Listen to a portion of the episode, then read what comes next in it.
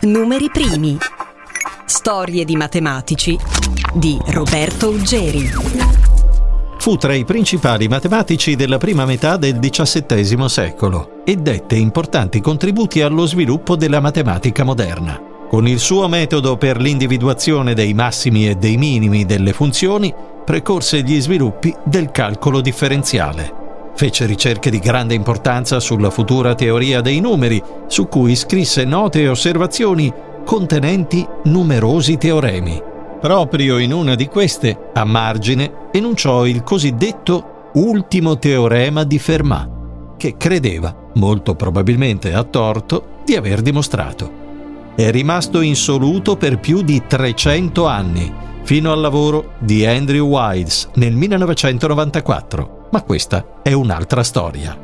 Oggi parleremo di Pierre de Fermat, nato a Beaumont-de-Lomagne il 17 agosto del 1601 scoprì, indipendentemente da Cartesio, i principi fondamentali della geometria analitica e attraverso la corrispondenza con Blaise Pascal fu uno dei fondatori della teoria della probabilità. Dicevamo che nacque in Francia in una città a 57 km da Tolosa.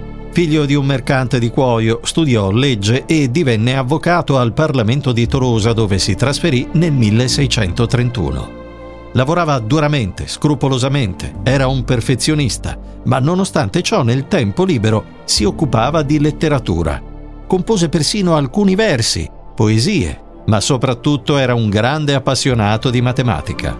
Per questo fu chiamato il principe dei dilettanti, poiché pur dedicandosi alla matematica solo nel tempo libero, la sua influenza sulla storia di questa disciplina fu notevolissima pubblicava le sue idee molto raramente e per lo più sappiamo delle sue scoperte grazie alla corrispondenza scambiata con altri matematici come Mersenne o Pascal. Abbiamo appreso le sue intuizioni dai suoi commenti che scriveva a margine di alcuni libri che stava leggendo. Per questo motivo spesso il suo lavoro fu invece riconosciuto ad altri. Nel 1648 divenne consigliere del re al Parlamento di Tolosa e mantenne tale carica per i successivi 17 anni. Ma andiamo con ordine. Pierre de Fermat si occupò anche dell'applicazione dell'algebra alla geometria o geometria analitica. Verso il 1629 fece, sempre senza pubblicarla, la notevole scoperta che un'equazione rappresentava una curva nel piano XY, che è il principio fondamentale della geometria analitica, scoperta che fu pubblicata nel 1637 nella Geometria di Cartesio. In una corrispondenza del 1650, poi con Blaise Pascal, sviluppò il calcolo delle probabilità. In particolare questa corrispondenza verteva sui problemi del gioco d'azzardo, come per esempio se si lanciano più volte due dadi, quanti lanci sono necessari affinché si possa scommettere con vantaggio che esca il doppio di 6? Nel carteggio con Pascal si trova anche la prima soluzione al problema della divisione della posta, che consiste nella divisione dei soldi in gioco se si è costretti a interrompere una partita d'azzardo senza essere arrivati alla fine espresse molte delle sue scoperte sotto forma di congettura, senza provvedere ad una dimostrazione, Molte di queste furono trovate nel XVII secolo da Eulero, mentre per altre, ad esempio il già citato e noto ultimo teorema di Fermat, si dovrà aspettare ancora oltre. Tra i suoi studi ci sono anche quelli che riguardano i numeri primi di Fermat, che hanno una grande importanza in matematica. Ad esempio Gauss nel 1796 dimostrò che ogni poligono regolare, costruibile con riga e compasso, ha un numero di lati che è il prodotto di uno o più numeri primi di Fermat. Ma il suo teorema più famoso è senza dubbio l'ultimo teorema di Fermat.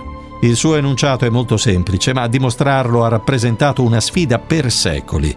Fermat, come dicevamo, annotò la sua congettura sul margine di un volume dell'aritmetica con le seguenti parole. È impossibile dividere un cubo in altri due cubi, una quarta potenza o in generale una potenza qualsiasi in due potenze dello stesso valore maggiore del secondo. Dispongo di una meravigliosa dimostrazione di questo teorema che non può essere contenuta nel margine troppo stretto della pagina. La presunta dimostrazione del teorema però non fu mai trovata. Tuttavia, in compenso, se ne rinvenne una dello stesso Fermat per il caso particolare di n uguale 4, con la quale inventò un nuovo tipo di dimostrazione, la cosiddetta discesa infinita. Oggi si ritiene che la dimostrazione generale che Fermat affermò di aver trovato fosse in realtà sbagliata. Eulero provò a dimostrare il teorema, ma riuscì solo nel caso particolare n uguale 3 la dimostrazione completa arrivò solo nel 1994 da parte del matematico Andrew Wiles. C'è anche un altro ambito del quale si occupò Fermat, l'ottica, nella quale è noto il principio di Fermat, che afferma così.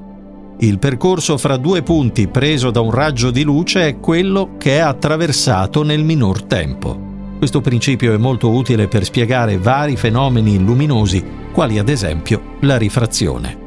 Questo geniale matematico morì troppo presto all'età di soli 63 anni a Castres, città a 79 km a est di Tolosa.